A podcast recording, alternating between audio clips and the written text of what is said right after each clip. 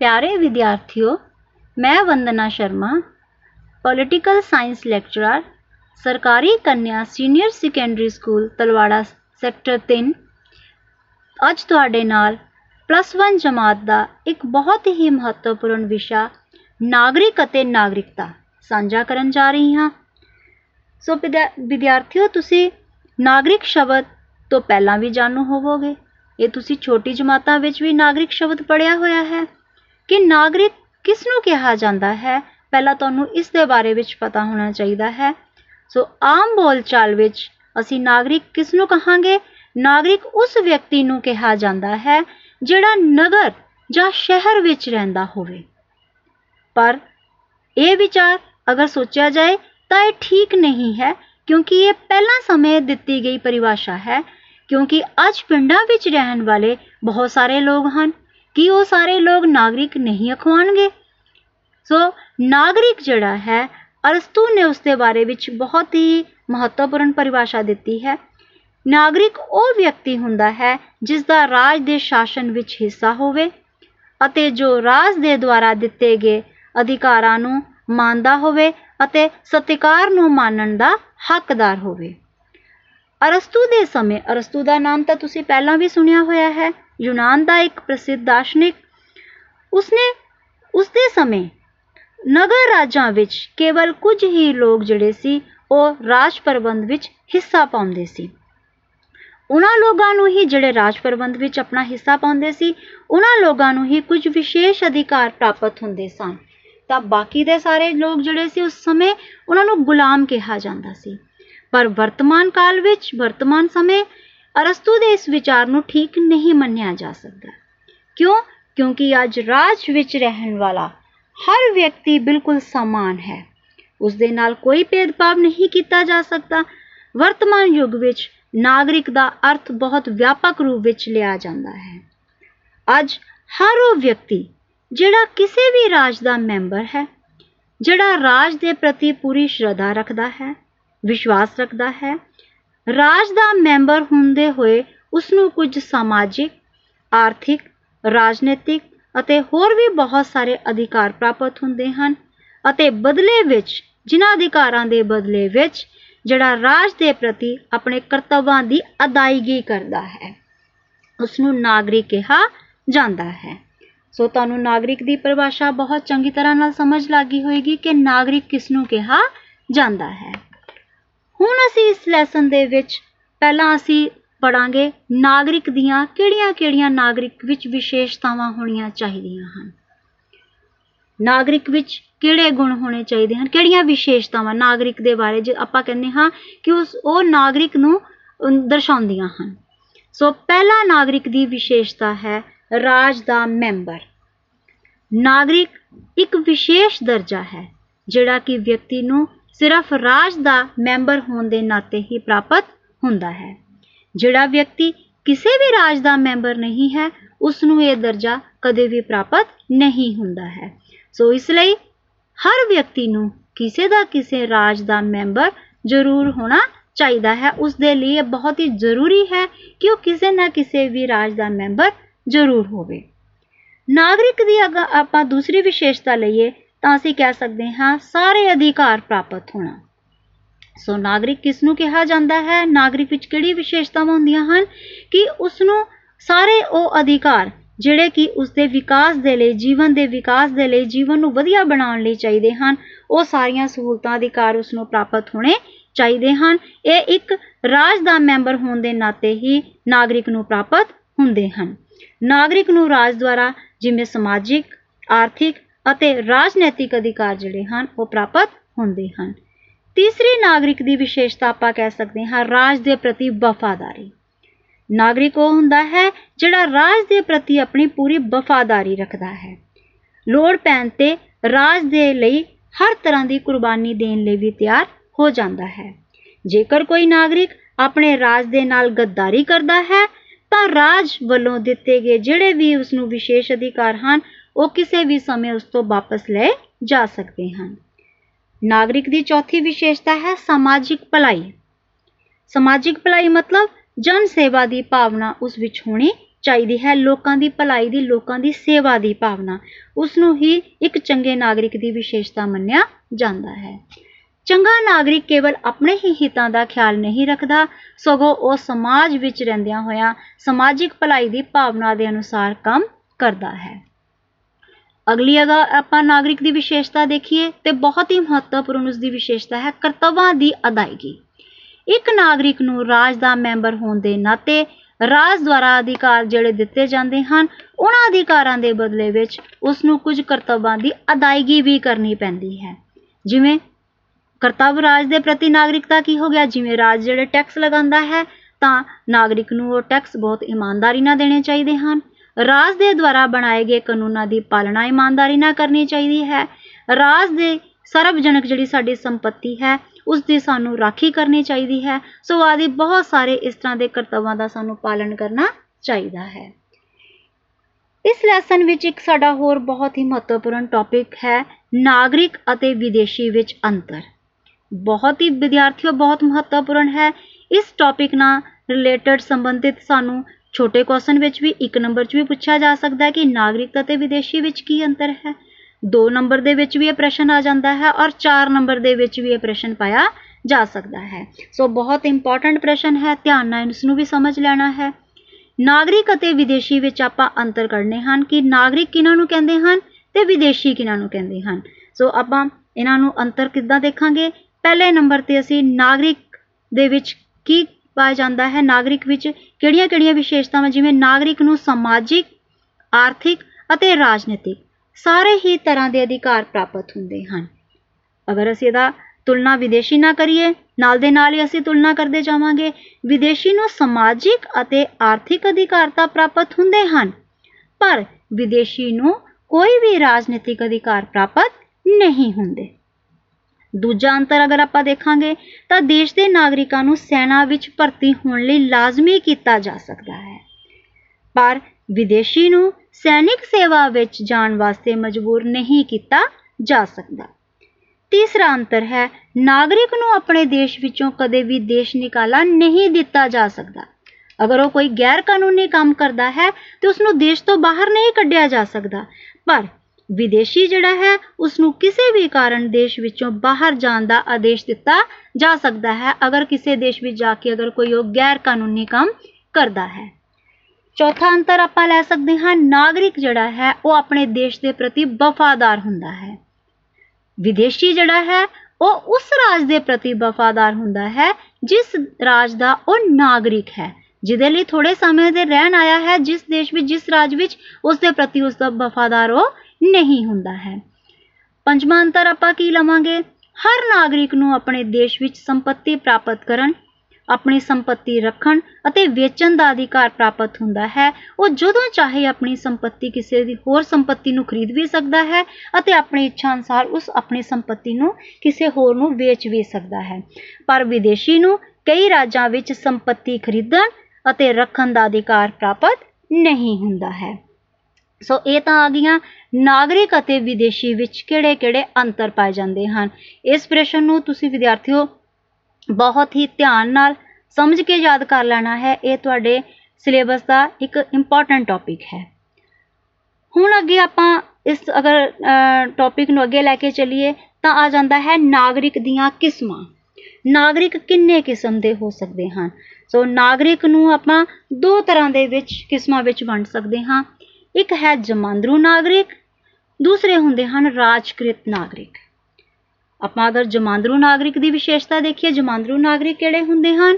ਇਹ ਉਹ ਨਾਗਰਿਕ ਹੁੰਦੇ ਹਨ ਜੋ ਜਨਮ ਤੋਂ ਹੀ ਆਪਣੇ ਦੇਸ਼ ਦੇ ਨਾਗਰਿਕ ਹੁੰਦੇ ਹਨ। ਜਮਾਂਦਰੂ ਮਤਲਬ ਜਿਨ੍ਹਾਂ ਦਾ ਜਨਮ ਹੀ ਉਸ ਦੇਸ਼ ਵਿੱਚ ਹੁੰਦਾ ਹੈ, ਜਿਸ ਦੇਸ਼ ਵਿੱਚ ਉਹ ਰਹਿ ਰਹੇ ਹਨ।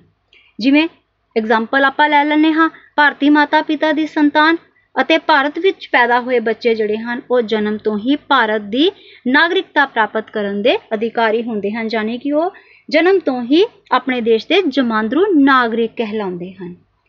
ਦੂਸਰੀ ਨਾਗਰਿਕ ਦੀ ਕਿਸਮ ਹੈ ਰਾਜਕ੍ਰਿਤ ਨਾਗਰਿਕ। ਰਾਜਕ੍ਰਿਤ ਨਾਗਰਿਕ ਕਿਹੜੇ ਨਾਗਰਿਕ ਹੁੰਦੇ ਹਨ? ਜੋ ਜਨਮ ਦੇ ਆਧਾਰ ਤੇ ਤਾਂ ਕਿਸੇ ਹੋਰ ਦੇਸ਼ ਦੇ ਨਾਗਰਿਕ ਹਨ ਭਾਵ ਉਹਨਾਂ ਦਾ ਜਨਮ ਤਾਂ ਕਿਸੇ ਹੋਰ ਦੇਸ਼ ਵਿੱਚ, ਕਿਸੇ ਹੋਰ ਰਾਜ ਵਿੱਚ ਹੋਇਆ ਹੈ, ਪਰ ਉਹ ਆਪਣੀ ਇੱਛਾ ਅਨੁਸਾਰ ਕੁਝ ਕਾਨੂੰਨੀ ਸ਼ਰਤਾਂ ਨੂੰ ਪੂਰੀਆਂ ਕਰਨ ਤੋਂ ਬਾਅਦ ਕਿਸੇ ਦੂਸਰੇ ਦੇਸ਼ ਦੀ ਨਾਗਰਿਕਤਾ ਨੂੰ ਪ੍ਰਾਪਤ ਕਰ ਲੈਂਦੇ ਹਨ। ਜਿਵੇਂ ਅੱਜ ਬਹੁਤ ਸਾਰੇ ਸਾਡੇ ਭਾਰਤੀ ਜਿਹੜੇ ਹਨ, ਉਹ ਭਾਰਤ ਤੋਂ ਬਾਹਰ ਦੂਜੇ ਦੇਸ਼ਾਂ ਵਿੱਚ ਚਲੇ ਗਏ ਹਨ। ਜਿਵੇਂ ਕੋਈ ਅਮਰੀਕਾ ਵਿੱਚ ਚਲਿਆ ਗਿਆ ਹੈ, ਕੋਈ ਇੰਗਲੈਂਡ ਵਿੱਚ ਚਲਿਆ ਗਿਆ ਹੈ ਜਾਂ ਕਿਸੇ ਵੀ ਦੂਸਰੇ ਦੇਸ਼ਾਂ ਵਿੱਚ ਚਲੇ ਗਏ ਹਨ ਤੇ ਉੱਥੇ ਜਾ ਕੇ ਉਹਨਾਂ ਨੂੰ, ਉਹਨਾਂ ਨੇ ਉਹਨਾਂ ਉਸ ਦੇਸ਼ ਦੀਆਂ ਕਾਨੂੰਨੀ ਸ਼ਰਤਾਂ ਨੂੰ ਪੂਰੀਆਂ ਕਰਕੇ ਉਸ ਦੇਸ਼ ਦੀ ਨਾਗਰਿਕਤਾ ਨੂੰ ਪ੍ਰਾਪਤ ਕਰ ਲਿਆ ਹੈ। ਤਾਂ ਉਹ ਕਿਹੜੇ ਨਾਗਰਿਕ ਕਹਿਲਾਉਣਗੇ? ਰਾਜਕ੍ਰਿਤ ਨਾਗਰਿਕ। ਸੋ ਇਹ ਤਾਂ ਹੋ ਗਈਆਂ ਨਾਗਰਿਕ ਦੀਆਂ ਕਿਸਮਾਂ।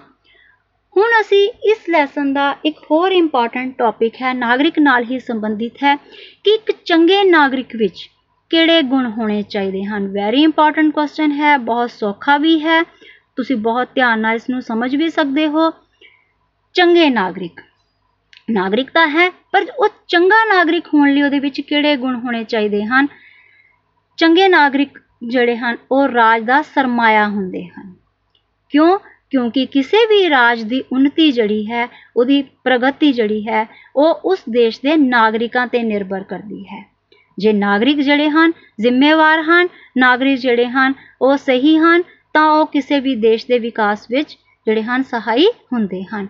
ਸੋ ਬਹੁਤ ਸਾਰੇ ਨਾਗਰਿਕ ਦੇ ਵਿੱਚ ਗੁਣ ਹੋਣੇ ਚਾਹੀਦੇ ਹਨ। ਚੰਗੇ ਨਾਗਰਿਕ ਵਿੱਚ ਆਪਾਂ ਅੱਗੇ ਉਹਨਾਂ ਦੇ ਗੁਣਾਂ ਬਾਰੇ ਪੜਾਂਗੇ ਜਿਵੇਂ ਕਿ ਪਹਿਲਾ ਗੁਣ ਹੈ ਚੰਗੀ ਸਿੱਖਿਆ। ਚੰਗੀ ਸਿੱਖਿਆ ਚੰਗੀ ਨਾਗਰਿਕਤਾ ਦੀ ਬੁਨਿਆਦ ਹੁੰਦੀ ਹੈ, ਕਿਉਂਕਿ ਸਿੱਖਿਆ ਤੋਂ ਬਿਨਾ ਵਿਅਕਤੀ ਦਾ ਮਾਨਸਿਕ ਵਿਕਾਸ ਸੰਭਵ ਨਹੀਂ ਹੋ ਸਕਦਾ ਹੈ। ਸਿੱਖਿਆ ਦੁਆਰਾ, ਵਿਦਿਆ ਦੁਆਰਾ ਹੀ ਵਿਅਕਤੀ ਵਿੱਚ ਚੰਗੇ ਗੁਣਾਂ ਦਾ ਪ੍ਰਸਾਰ ਕੀਤਾ ਜਾ ਸਕਦਾ ਹੈ। ਵਿਅਕਤੀ ਨੂੰ ਉਸਦੇ ਕਰਤੱਵਾਂ ਦੇ ਪ੍ਰਤੀ ਸੁਚੇਤ ਕੀਤਾ ਜਾ ਸਕਦਾ ਹੈ। ਵਿਦਿਆ ਤਾਂ ਇੱਕ ਚਾਨਣ ਹੈ। ਤੁਹਾਨੂੰ ਪਤਾ ਹੀ ਹੈ, ਤੁਸੀਂ ਇਹ ਸੁਣਿਆ ਹੀ ਹੋਇਆ ਹੈ। ਵਿਦਿਆ ਇੱਕ ਚਾਨਣ ਹੈ ਜੋ ਕਿ ਚਾਰੇ ਪਾਸੇ ਫੈਲ ਕੇ ਅੰਧੇਰੇ ਨੂੰ ਦੂਰ ਕਰਦਾ ਹੈ। ਉਸ ਨੂੰ ਦੂਰ ਕਰਨ ਵਿੱਚ ਸਹਾਇਤਾ ਕਰਦਾ ਹੈ। ਸੋ ਚੰਗੀ ਸਿੱਖਿਆ, ਇੱਕ ਪੜ੍ਹਿਆ ਲਿਖਿਆ ਨਾਗਰਿਕ ਜਿਹੜਾ ਹੈ, ਉਸ ਵਿੱਚ ਉਹੀ ਦੇਸ਼ ਦੇ ਵਿਕਾਸ ਦੇ ਰਸਤੇ ਵਿੱਚ ਬਹੁਤ ਮਹੱਤਵਪੂਰਨ ਭੂਮਿਕਾ ਨਿਭਾਉਂਦਾ ਹੈ। ਤਾਂ ਪਹਿਲਾ ਗੁਣ ਕਿਹੜਾ ਹੋ ਗਿਆ ਚੰਗੇ ਨਾਗਰਿਕ ਦਾ? ਚੰਗੀ ਸਿੱਖਿਆ ਹੋਣੀ ਚਾਹੀਦੀ ਹੈ ਪੜ੍ਹਿਆ ਲਿਖਿਆ ਹੋਣਾ ਚਾਹੀਦਾ ਹੈ। ਦੂਸਰਾ ਗੁਣ ਹੈ ਚੰਗੀ ਸਿਹਤ। ਮਤਲਬ ਪੁਆਇੰਟ ਤੋਂ ਹੀ ਸਮਝ ਲੱਗ ਗਿਆ ਤੁਹਾਨੂੰ। ਇੱਕ ਚੰਗੇ ਨਾਗਰਿਕ ਲਈ ਸਿਹਤਮੰਦ ਹੋਣਾ ਹੀ ਜ਼ਰੂਰੀ ਨਹੀਂ। ਬਲਕਿ ਉਸ ਦੇ ਲਈ ਸਿਹਤਮੰਦ ਸਰੀਰ ਦੇ ਨਾਲ ਨਾਲ ਸਿਹਤਮੰਦ ਉਹਦਾ ਦਿਮਾਗ ਵੀ ਹੋਣਾ ਚਾਹੀਦਾ ਹੈ। ਮਤਲਬ ਸਰੀਰ ਤਾਂ ਸਿਹਤਮੰਦ ਹੋਣਾ ਹੀ ਚਾਹੀਦਾ ਹੈ ਉਸ ਦੇ ਨਾਲ ਨਾਲ ਉਹਦਾ ਦਿਮਾਗ ਵੀ ਸਿਹਤਮੰਦ ਜਿਹੜਾ ਹੈ, ਹੋਣਾ ਚਾਹੀਦਾ ਹੈ। ਸਿਹਤਮੰਦ ਵਿਅਕਤੀ ਆਪਣੀਆਂ ਸਾਰੀਆਂ ਜ਼ਿੰਮੇਵਾਰੀਆਂ ਨੂੰ ਠੀਕ ਤਰ੍ਹਾਂ ਨਾਲ ਨਿਭਾ ਸਕਦਾ ਹੈ। ਸਿਹਤਮੰਦ, ਸਿਹਤ ਅਗਰ ਵਿਅਕਤੀ ਦੀ ਸਿਹਤ ਹੀ ਚੰਗੀ ਨਾ ਹੋਏਗੀ, ਅਗਰ ਉਹ ਬਿਮਾਰ ਰਹਿੰਦਾ ਹੋਏਗਾ, ਤੇ ਉਹ ਦੇਸ਼ ਦੇ ਵਿਕਾਸ ਵਿੱਚ ਕਿਵੇਂ ਮਹੱਤਵਪੂਰਨ ਭੂਮਿਕਾ ਨਿਭਾ ਸਕਦਾ ਹੈ? ਉਹ ਤਾਂ ਦੂਜਿਆਂ ਤੇ ਵੀ ਭਾਰ ਬਣ ਜਾਂਦਾ ਹੈ। ਉਹ ਆਪਣੇ ਸਿਹਤ ਵੱਲ ਧਿਆਨ ਰੱਖੇਗਾ ਤੇ ਉਹ ਦੇਸ਼ ਦੇ ਧਿਆਨ ਕਿਸ ਤਰ੍ਹਾਂ ਰੱਖ ਸਕਦਾ ਹੈ? ਦੇਸ਼ ਦੇ ਵਿਕਾਸ ਵਿੱਚ ਕਿਵੇਂ ਯੋਗਦਾਨ ਦੇ ਸਕਦਾ ਹੈ? ਬਿਮਾਰ ਵਿਅਕਤੀ ਜਿਹੜਾ ਹੈ, ਉਹ ਸਮਾਜ ਤੇ ਵੀ ਬੋਝ ਹੁੰਦਾ ਹੈ ਅਤੇ ਆਪਣੇ ਪਰਿਵਾਰ ਤੇ ਵੀ ਇੱਕ ਬੋਝ ਹੁੰਦਾ ਹੈ। ਤਾਂ ਉਸ ਦੀ ਸਿਹਤ ਸਹੀ ਹੋਣੀ ਜਿਹੜੀ ਹੈ ਬਹੁਤ ਹੀ ਜ਼ਰੂਰੀ ਹੈ। ਸੋ ਇੱਕ ਚੰਗੇ ਨਾਗਰਿਕ ਦਾ ਆਪਾਂ ਦੂਜਾ ਗੁਣ ਕਿਹੜਾ ਮੰਨ ਸਕਦੇ ਹਾਂ? ਚੰਗੀ ਸਿਹਤ ਹੋਣਾ, ਇੱਕ ਚੰਗੇ ਨਾਗਰਿਕ ਦਾ ਸਿਹਤਮੰਦ ਹੋਣਾ। ਜਿਵੇਂ ਕਿ ਤੁਸੀਂ ਇੱਕ ਪਰਿਭਾਸ਼ਾ ਸੁਣੀ ਹੋਏਗੀ ਕਿ a sound mind in a sound body ਮਤਲਬ ਜਿਹੜਾ ਸਿਹਤਮੰਦ ਸਰੀਰ ਹੋਵੇ, ਉਸ ਸਿਹਤਮੰਦ ਸਰੀਰ ਵਿੱਚ ਹੀ ਸਿਹਤਮੰਦ ਦਿਮਾਗ ਰਹਿ ਸਕਦਾ ਹੈ। ਤੀਸਰੀ ਨਾਗਰਿਕ ਚੰਗੇ ਨਾਗਰਿਕ ਦਾ ਗੁਣ ਹੈ ਦੇਸ਼ ਭਗਤੀ ਦੀ ਭਾਵਨਾ। ਇੱਕ ਚੰਗਾ ਨਾਗਰਿਕ ਦੇਸ਼ ਭਗਤ ਵੀ ਹੁੰਦਾ ਹੈ ਅਤੇ ਸਦਾ ਹੀ ਉਹ ਆਪਣੇ ਦੇਸ਼ ਨੂੰ ਤਨ, ਮਨ ਤੇ ਧਨ ਦੇ ਨਾਲ ਉਸ ਦੀ ਦੇਸ਼ ਦੀ ਪੂਰੀ ਸਹਾਇਤਾ ਕਰਨ ਲਈ ਤਿਆਰ ਹੁੰਦਾ ਹੈ। ਅਜਿਹਾ ਨਾਗਰਿਕ ਦੇਸ਼ ਦੀ ਕਦੀ ਵੀ ਬੁਰਾਈ ਨਹੀਂ ਕਰਦਾ ਹੈ। ਉਹ ਕਦੀ ਦੇਸ਼ ਦੀ ਸਗੋਂ ਉਹ ਆਪਣੇ ਰਾਸ਼ਟਰ ਦਾ ਹਮੇਸ਼ਾ ਗੁਣਗਾਨ ਹੀ ਕਰਦਾ ਹੈ ਤੇ ਰਾਸ਼ਟਰ ਵਿਰੋਧੀ ਤੱਤਾਂ ਦਾ ਸਦਾ ਵਿਰੋਧ ਕਰਦਾ ਹੈ। ਜਿਸ ਤਰ੍ਹਾਂ ਉਹ ਕਦੇ ਵੀ ਕੋਈ ਅਜਿਹਾ ਕੰਮ ਨਹੀਂ ਕਰਦਾ ਜਿਸ ਨਾਲ ਰਾਸ਼ਟਰ ਨੂੰ ਕੋਈ ਵੀ ਨੁਕਸਾਨ ਪਹੁੰਚਦਾ ਹੋਵੇ, ਉਹ ਦੇਸ਼ ਦੇ ਪ੍ਰਗਤੀ ਵਿੱਚ ਹਮੇਸ਼ਾ ਹੀ ਆਪਣਾ ਪੂਰਾ ਯੋਗਦਾਨ ਦਿੰਦਾ ਹੈ। ਚੰਗੇ ਨਾਗਰਿਕ ਦਾ ਅਗਲਾ ਚੌਥਾ ਗੁਣ ਹੈ ਕਰਤੱਵਾਂ ਦੀ ਪਾਲਣਾ। ਇਹ ਆਪਾਂ ਪਹਿਲਾਂ ਨਾਗਰਿਕ ਦੀ ਵਿਸ਼ੇਸ਼ਤਾਵਾਂ ਵਿੱਚ ਵੀ ਪੜਿਆ ਹੈ ਕਿ ਇੱਕ ਨਾਗਰਿਕ ਜਿਹੜਾ ਹੈ ਉਸ ਨੂੰ ਉਹ ਦੋਨੇ ਹੀ ਗੁਣਾਂ ਤੋਂ ਜਾਣੂ ਹੁੰਦਾ ਹੈ ਉਸ ਨੂੰ ਦੋਨੇ ਹੀ ਗੱਲਾਂ ਪਤਾ ਹੋਣਾ ਚਾਹੀਦਾ ਹੈ ਅਧਿਕਾਰ ਅਤੇ ਕਰਤੱਵਾਂ ਬਾਰੇ। ਕਿਉਂਕਿ ਤੁਸੀਂ ਪਹਿਲੀ ਜਮਾਤਾਂ 'ਚ ਵੀ ਪੜਿਆ ਹੋਇਆ ਹੈ ਕਿ ਅਧਿਕਾਰ ਤੇ ਕਰਤੱਵ ਦੋਨੇ ਹੀ ਇੱਕ ਦੂਜੇ ਨਾਲ ਜੁੜੇ ਹੋਏ ਹਨ। ਦੋਨਾਂ ਨੂੰ ਇੱਕ ਦੂਜੇ ਤੋਂ ਕਦੀ ਵੀ ਵੱਖ ਨਹੀਂ ਕੀਤਾ ਜਾ ਸਕਦਾ ਹੈ। ਅਧਿਕਾਰਾਂ ਨੂੰ ਮੰਨਣ ਲਈ ਜੇ ਅਸੀਂ ਚਾਹੁੰਦੇ ਹਾਂ ਕਿ ਸਾਨੂੰ ਸਾਡੇ ਅਧਿਕਾਰ ਰਾਜ ਦੁਆਰਾ ਪੂਰੇ ਮਿਲਣੇ ਚਾਹੀਦੇ ਹਨ, ਤਾਂ ਉਹਨਾਂ ਅਧਿਕਾਰਾਂ ਨੂੰ ਮੰਨਣ ਲਈ ਸਾਨੂੰ ਇਮਾਨਦਾਰੀ ਨਾਲ ਆਪਣੇ ਕਰਤੱਵਾਂ ਦੀ ਅਦਾਇਗੀ ਜ਼ਰੂਰ ਕਰਨੀ ਚਾਹੀਦੀ ਹੈ। ਇੱਕ ਚੰਗਾ ਨਾਗਰਿਕ ਕਰਤੱਵਾਂ ਦੀ ਅਦਾਇਗੀ ਤੇ ਪੂਰਾ ਜ਼ੋਰ ਦਿੰਦਾ ਹੈ। ਉਹ ਰਾਜ ਦੇ ਕਾਨੂੰਨਾਂ ਦੀ ਕਦੇ ਵੀ ਉਲੰਘਣਾ ਨਹੀਂ ਕਰਦਾ ਹੈ। ਜਿਵੇਂ ਕਿ ਤੁਹਾਨੂੰ ਮੈਂ ਪਹਿਲਾਂ ਵੀ ਦੱਸਿਆ ਹੈ, ਉਹ ਸਮੇਂ ਸਿਰ ਆਪਣੇ ਟੈਕਸਾਂ ਦਾ ਭੁਗਤਾਨ ਕਰਦਾ ਹੈ ਅਤੇ ਹੋਰ ਬਹੁਤ ਸਾਰੇ ਦੇਸ਼ ਦੇ ਪ੍ਰਤੀ ਆਪਣੇ ਕਰਤੱਵਾਂ ਦਾ ਪਾਲਣ ਕਰਦਾ ਹੈ। ਪੰਜਵਾਂ ਸਾਡਾ ਨਾਗਰਿਕ ਦਾ, ਚੰਗੇ ਨਾਗਰਿਕ ਦਾ ਗੁਣ ਹੈ ਸੁਚੇਤਤਾ। ਇੱਕ ਚੰਗਾ ਨਾਗਰਿਕ ਜਿਹੜਾ ਹੈ ਉਸ ਦੇ ਲਈ ਬਹੁਤ ਜ਼ਰੂਰੀ ਹੈ ਕਿ ਉਹ ਆਪਣੇ ਅਧਿਕਾਰਾਂ ਅਤੇ ਕਰਤੱਵਾਂ ਦੇ ਪ੍ਰਤੀ ਸੁਚੇਤ ਰਹੇ। ਲਾਪਰਵਾਹੀ ਤੇ ਆਲਸ ਜਿਹੜੇ ਹੈ, ਉਹ ਚੰਗੇ ਨਾਗਰਿਕ ਦੇ ਬਹੁਤ ਵੱਡੇ ਦੁਸ਼ਮਣ ਹਨ। ਵਿਅਕਤੀ ਨੂੰ ਸਿਰਫ ਆਪਣੀਆਂ ਨਿੱਜੀ ਸਮੱਸਿਆਵਾਂ ਦੀ ਹੀ ਜਾਣਕਾਰੀ ਨਹੀਂ ਹੋਣੀ ਚਾਹੀਦੀ, ਸਗੋਂ ਉਸਨੇ ਗੁਆਂਢੀ ਰਾਜਾਂ ਅਤੇ ਵਿਸ਼ਵ ਦੀਆਂ ਸਮੱਸਿਆਵਾਂ ਬਾਰੇ ਵੀ ਜਾਣਕਾਰੀ ਪ੍ਰਾਪਤ ਹੋਣੀ ਚਾਹੀਦੀ ਹੈ, ਤਾਂ ਜੋ ਉਹਨਾਂ ਸਮੱਸਿਆ ਨੂੰ ਹੱਲ ਕਰਨ ਵਿੱਚ ਆਪਣਾ ਪੂਰਾ ਯੋਗਦਾਨ ਦੇ ਸਕੇ। ਸੁਚੇਤਤਾ ਜਿਹੜੀ ਹੈ, ਉਸ ਨਾਗਰਿਕ ਦਾ ਇੱਕ ਬਹੁਤ ਹੀ ਚੰਗਾ ਗੁਣ ਮੰਨੀ ਜਾਂਦੀ ਹੈ। ਅਗਲਾ ਜਿਹੜਾ ਨਾਗਰਿਕ ਦਾ ਗੁਣ ਹੈ, ਉਹ ਹੈ ਚੰਗੀ ਆਰਥਿਕ ਸਥਿਤੀ। ਨਾਗਰਿਕ ਦੀ ਆਰਥਿਕ ਸਥਿਤੀ ਦਾ ਚੰਗਾ ਹੋਣਾ ਇੱਕ ਆਦਰਸ਼ ਨਾਗਰਿਕਤਾ ਦੇ ਲਈ ਬਹੁਤ ਹੀ ਜ਼ਰੂਰੀ ਹੈ। ਜੇ ਨਾਗਰਿਕ ਗਰੀਬੀ ਦਾ ਸ਼ਿਕਾਰ ਹੈ, ਜੇ ਨਾਗਰਿਕ ਗਰੀਬ ਹੈ, ਤਾਂ ਉਹ ਰਾਜ ਦੇ ਸਮਾਜ ਦੇ ਪ੍ਰਤੀ ਆਪਣੇ ਕਰਤੱਵਾਂ ਦਾ ਪਾਲਣ ਸਹੀ ਤਰੀਕੇ ਨਾਲ ਨਹੀਂ ਕਰ ਸਕਦਾ ਹੈ। ਚੰਗੀ ਆਰਥਿਕ ਸਥਿਤੀ ਦਾ ਭਾਵ ਨਹੀਂ, ਇਹ ਨਹੀਂ ਹੈ ਕਿ ਅਸੀਂ ਕਹੀਏ ਕਿ ਉਹਦੇ ਕੋਲ ਬਹੁਤ ਸਾਰਾ ਧਨ ਹੋਣਾ ਚਾਹੀਦਾ ਹੈ। ਇਹ ਗੱਲ ਨਹੀਂ ਹੈ ਉਹਦੇ ਲਈ ਇੰਨਾ ਪ੍ਰਾਪਤ ਧਨ ਉਹਦੇ ਕੋਲ ਜ਼ਰੂਰ ਹੋਵੇ ਤਾਂ ਕਿ ਉਹ ਆਪਣੀਆਂ ਆਰਥਿਕ ਲੋੜਾਂ ਦੀ ਪੂਰਤੀ ਅਤੇ ਜੀਵਨ ਨਿਰਵਾਹ ਨੂੰ ਸਹੀ ਤਰੀਕੇ ਨਾਲ ਕਰ ਸਕਦਾ ਹੋਵੇ। ਜੇਕਰ ਨਾਗਰਿਕ ਆਲਸੀ ਹੋਵੇਗਾ, ਮਿਹਨਤ ਕਰਨ ਤੋਂ ਸੰਕੋਚ ਕਰੇਗਾ, ਤਾਂ ਕਦੇ ਵੀ ਉਹਦੀ ਆਰਥਿਕ ਸਥਿਤੀ ਜਿਹੜੀ ਹੈ, ਉਹ ਚੰਗੀ ਨਹੀਂ ਹੋ ਸਕਦੀ ਕਿਉਂਕਿ ਮਿਹਨਤ ਨਾਲ ਹੀ ਸਾਰਾ ਕੁਝ ਕਮਾਇਆ ਜਾ ਸਕਦਾ ਹੈ।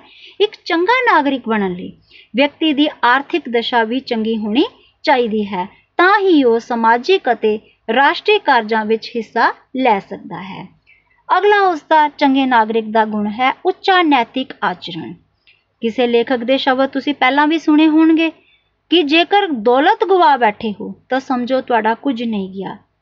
ਜੇਕਰ ਤੁਸੀਂ ਸਿਹਤ ਗਵਾ ਬੈਠੇ ਹੋ ਤਾਂ ਸਮਝੋ ਤੁਹਾਡਾ ਕੁਝ ਚਲਾ ਗਿਆ ਹੈ, ਪਰ ਜੇਕਰ ਤੁਸੀਂ ਆਪਣਾ ਆਚਰਣ ਗਵਾ ਬੈਠੇ ਹੋ ਤਾਂ ਸਮਝੋ ਤੁਸੀਂ ਆਪਣਾ ਸਭ ਕੁਝ ਹੀ ਗਵਾ ਬੈਠੇ ਹੋ। ਬਹੁਤ ਇੰਪੋਰਟੈਂਟ ਪਰਿਭਾਸ਼ਾ ਹੈ। ਇੱਥੋਂ ਹੀ ਤੁਹਾਨੂੰ ਸਮਝ ਲੱਗ ਗਿਆ ਹੋਵੇਗਾ ਕਿ ਇੱਕ ਉੱਚੇ ਆਚਰਣ ਵਾਲਾ ਮਨੁੱਖ ਹੀ ਦੇਸ਼ ਦੀ ਬੜਮੁੱਲੀ ਸੰਪਤੀ ਮੰਨਿਆ ਜਾਂਦਾ ਹੈ। ਉਹ ਨਾਗਰਿਕ ਜੋ ਨੈਤਿਕ ਆਚਰਣ ਦੇ ਮਾਲਿਕ ਹੁੰਦੇ ਹਨ, ਉਹ ਸਦਾ ਹੀ ਦੇਸ਼ ਦੀ ਉન્નਤੀ ਵਿੱਚ ਆਪਣਾ ਮਹੱਤਵਪੂਰਨ ਯੋਗਦਾਨ ਦਿੰਦੇ ਹਨ ਅਤੇ ਦੇਸ਼ ਨੂੰ ਹਮੇਸ਼ਾ ਹੀ ਪ੍ਰਗਤੀ ਦੀ ਉਚਾਈਆਂ ਤੇ ਲੈ ਜਾਂਦੇ ਹਨ। ਜਿਹੜਾ ਆਚਰਣਹੀਨ ਵਿਅਕਤੀ ਹੈ, ਉਹ ਦੇਸ਼ ਨੂੰ ਕਦੇ ਵੀ ਆਪਣੀ ਕੋਈ ਦੇਣ ਨਹੀਂ ਦੇ ਸਕਦਾ। ਅਗਲਾ ਨਾਗਰਿਕ ਦਾ ਚੰਗੇ ਨਾਗਰਿਕ ਦਾ ਗੁਣ ਹੈ ਅਠਵਾਂ ਗੁਣ, ਪ੍ਰੇਮ ਅਤੇ ਸਹਿਯੋਗ ਦੀ ਭਾਵਨਾ। ਇੱਕ ਚੰਗੇ ਨਾਗਰਿਕ ਵਿੱਚ ਪ੍ਰੇਮ ਅਤੇ ਸਹਿਯੋਗ ਦੀ ਭਾਵਨਾ ਦਾ ਹੋਣਾ ਬਹੁਤ ਹੀ ਜ਼ਰੂਰੀ ਹੈ। ਪ੍ਰੇਮ ਇੱਕ ਅਜਿਹੀ ਭਾਵਨਾ ਹੈ ਜਿਹੜੀ ਵਿਅਕਤੀ ਨੂੰ ਸੱਚੀ ਮਨੁੱਖਤਾ ਦੇ ਨਾਲ ਜੋੜਦੀ ਹੈ, ਕਿਉਂਕਿ ਪ੍ਰੇਮ ਨਾਲ ਤੁਸੀਂ ਆਪਣੇ ਸੰਸਾਰ ਨੂੰ ਆਪਣੇ ਬਸ ਵਿੱਚ ਕਰ ਸਕਦੇ ਹੋ। ਨਾਗਰਿਕ ਆਪਸੀ ਸਹਿਯੋਗ ਨਾਲ ਸਾਂਝੀਆਂ ਸਮੱਸਿਆਵਾਂ ਨੂੰ ਹੱਲ ਕਰਨ ਵਿੱਚ ਸਫਲ ਹੁੰਦੇ ਹਨ। ਨੌਵੀਂ ਸਾਡੀ ਜਿਹੜੀ ਚੰਗੇ ਨਾਗਰਿਕ ਦਾ ਗੁਣ ਹੈ, ਕਾਨੂੰਨਾਂ ਦੀ ਪਾਲਣਾ। ਸੋ ਰਾਜ ਅਤੇ ਦੇਸ਼ ਦਾ ਪ੍ਰਬੰਧ ਚਲਾਉਣ ਲਈ ਕਾਨੂੰਨ ਰਾਜ ਬਣਾਉਂਦਾ ਹੈ ਅਤੇ ਨਾਗਰਿਕ ਉਹਨਾਂ ਕਾਨੂੰਨਾਂ ਨੂੰ ਮੰਨਣ ਵਾਸਤੇ ਪਾਬੰਦ ਹੁੰਦੇ ਹਨ। ਜਿਹੜਾ ਨਾਗਰਿਕ ਕਾਨੂੰਨਾਂ ਦੀ ਠੀਕ ਤਰ੍ਹਾਂ ਪਾਲਣਾ ਨਹੀਂ ਕਰਦਾ ਹੈ, ਰਾਜ ਉਸ ਨੂੰ ਸਜ਼ਾ ਦਿੰਦਾ ਹੈ। ਇੱਕ ਚੰਗਾ ਨਾਗਰਿਕ ਰਾਜ ਦੁਆਰਾ ਬਣਾਏ ਗਏ ਕਾਨੂੰਨਾਂ ਦੀ ਇਮਾਨਦਾਰੀ ਨਾਲ ਪਾਲਣਾ ਕਰਦਾ ਹੈ ਤੇ ਦੂਜਿਆਂ ਨੂੰ ਵੀ ਕਾਨੂੰਨਾਂ ਦੀ ਪਾਲਣਾ ਕਰਨ ਲਈ ਪ੍ਰੇਰਿਤ ਕਰਦਾ ਹੈ। ਤੇ ਆਪਾਂ ਦਸਵਾਂ ਉਸਦਾ ਨਾਗਰਿਕ ਦਾ, ਚੰਗੇ ਨਾਗਰਿਕ ਦਾ ਗੁਣ ਕਹਿ ਸਕਦੇ ਹਾਂ, ਜਾਤੀ ਫਿਰਕੂ ਅਤੇ ਖੇਤਰੀ ਭਾਵਨਾਵਾਂ ਤੋਂ ਦੂਰ। ਇੱਕ ਚੰਗੇ ਨਾਗਰਿਕ ਵਿੱਚ ਇਹਨਾਂ ਭਾਵਨਾਵਾਂ ਦਾ, ਇਹ ਸਾਰੀਆਂ ਭਾਵਨਾਵਾਂ ਦਾ ਵਾਸ ਨਹੀਂ ਹੋਣਾ ਚਾਹੀਦਾ। ਉਸ ਦੇ ਅੰਦਰ ਸਮੁੱਚੀ ਮਨੁੱਖਤਾ ਦੇ ਪ੍ਰਤੀ ਪ੍ਰੇਮ ਅਤੇ ਧਰਮ ਦੇ ਲਈ ਪਿਆਰ ਦਾ ਸਤਿਕਾਰ ਹੋਣਾ ਚਾਹੀਦਾ ਹੈ। ਉਸ ਦੀ ਸੋਚ ਆਪਣੇ ਪ੍ਰਾਂਤ ਤੱਕ ਹੀ ਸੀਮਿਤ ਨਹੀਂ ਹੋਣੀ ਚਾਹੀਦੀ, ਬਲਕਿ ਸਾਰੇ ਦੇਸ਼, ਸਾਰੇ ਸੰਸਾਰ ਦੀ ਭਲਾਈ ਉਸ ਨੂੰ ਸੋਚਣੀ ਚਾਹੀਦੀ ਹੈ। ਜੇਕਰ ਨਾਗਰਿਕ ਵਿੱਚ ਫਿਰਕੂ ਦੰਗੇ ਫਸਾਦ ਹੁੰਦੇ ਰਹਿਣਗੇ, ਤਾਂ ਉਹ ਨਾਗਰਿਕ ਜਿਹੜਾ ਹੈ, ਉਹ ਕਦੇ ਵੀ ਚੰਗੇ ਵਾਤਾਵਰਣ ਦੀ ਕਲਪਨਾ ਨਹੀਂ ਕਰ ਸਕਦਾ ਹੈ। ਕਦੇ ਵੀ ਦੇਸ਼ ਜਿਹੜਾ ਹੈ, ਚੰਗਾ ਵਿਕਾਸ ਨਹੀਂ ਕਰ ਸਕਦਾ ਹੈ। ਸੋ ਆਪਾਂ ਸਾਰਿਆਂ ਦਾ ਕਨਕਲੂਜਨ ਜੇਕਰ ਕੱਢੀਏ, ਤਾਂ ਚੰਗੇ ਨਾਗਰਿਕ ਵਿੱਚ ਇੱਕ ਗੁਣ ਨਹੀਂ, ਇਹਨਾਂ ਸਾਰੇ ਹੀ ਗੁਣਾਂ ਦਾ ਹੋਣਾ ਬਹੁਤ ਹੀ ਜ਼ਰੂਰੀ ਹੈ। ਤਾਂ ਕਿ ਅਗਰ ਇਹ ਇੱਕ ਨਾਗਰਿਕ ਵਿੱਚ ਇਹ ਸਾਰੇ ਗੁਣ ਪਾਏ ਜਾਂਦੇ ਹਨ, ਤਾਂ ਉਹ ਨਾਗਰਿਕ ਹੀ ਦੇਸ਼ ਨੂੰ ਸਦਾ ਹੀ ਆਪਣੇ ਵਿਕਾਸ ਦੀ ਉਚਾਈਆਂ ਤੇ ਲੈ ਜਾਂਦੇ ਹਨ ਤੇ ਦੇਸ਼ ਦੇ ਵਿਕਾਸ ਵਿੱਚ ਆਪਣਾ ਬੜਮੁੱਲਾ ਯੋਗਦਾਨ ਦਿੰਦੇ ਹਨ। ਸੋ ਇਹ ਬਹੁਤ ਇੰਪੋਰਟੈਂਟ ਕੁਐਸਚਨ ਹੈ। ਤਾਂ ਵਿਦਿਆਰਥੀਓ, ਤੁਸੀਂ ਇਸ ਨੂੰ ਬਹੁਤ ਹੀ ਧਿਆਨ ਨਾਲ ਯਾਦ ਕਰ ਲੈਣਾ ਹੈ। ਧੰਨਵਾਦ।